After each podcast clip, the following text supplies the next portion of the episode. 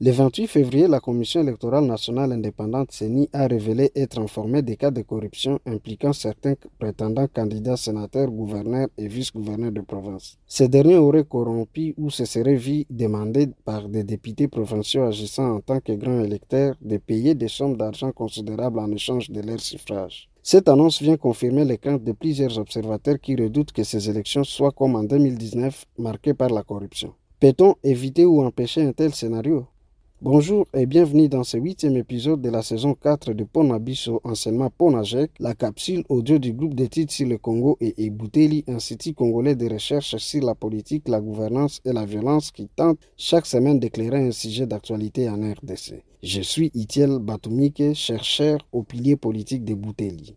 En mars 2019, les élections sénatoriales avaient donné lieu à une vague d'indignation à la suite des accusations de corruption ayant émaillé ces scrutins. Quelques jours avant la tenue des scrutins, certains candidats avaient tout simplement retiré leur candidature en signe de protestation contre d'impressionnantes sommes d'argent qui leur étaient sollicitées par les députés provinciaux. À la proclamation des résultats le jour même des scrutins, le 15 mars, quelques tensions ont éclaté, notamment à Kinshasa et en Bougimaï, où les militants de l'Union pour la démocratie et le progrès social protestaient contre la sous-représentation de leur parti au Sénat malgré le nombre impressionnant de leurs députés provinciaux à travers le pays. À l'époque, le président de la République avait décidé de suspendre l'installation du Sénat et la poursuite de l'élection des gouverneurs de province. Puis, il avait ordonné au procureur près la Cour de cassation de diligenter des enquêtes pour élucider les cas présumés de corruption.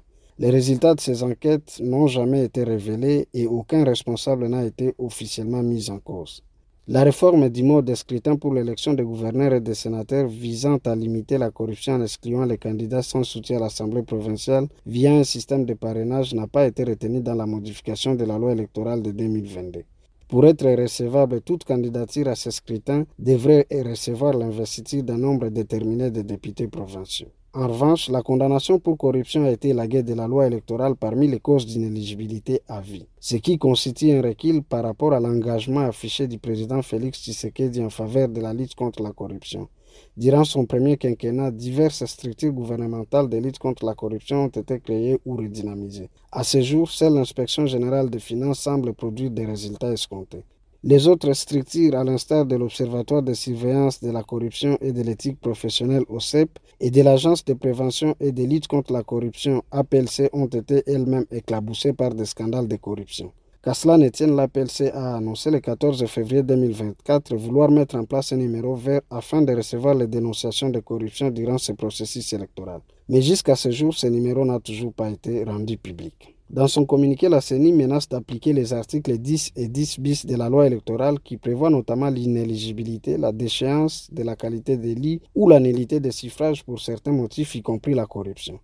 Or, pour que la corruption soit considérée comme cause d'inéligibilité, il faut qu'elle soit établie en fait comme un droit par une décision judiciaire irrévocable. Ce qui risque d'être difficile compte tenu du défi d'éprouver la corruption dans les élections indirectes. Cette situation polarise la société congolaise aujourd'hui entre les partisans de l'élection au suffrage universel direct et ceux de la nomination des gouverneurs par le président. Félix Tshisekedi s'est nettement positionné dans ce dernier camp selon ses réponses reprises dans l'outil d'aide au vote Keba. Dès lors, peut-il avoir le courage de suspendre la tenue de ces scrutins et engager le pays sur la voie de réformes constitutionnelles?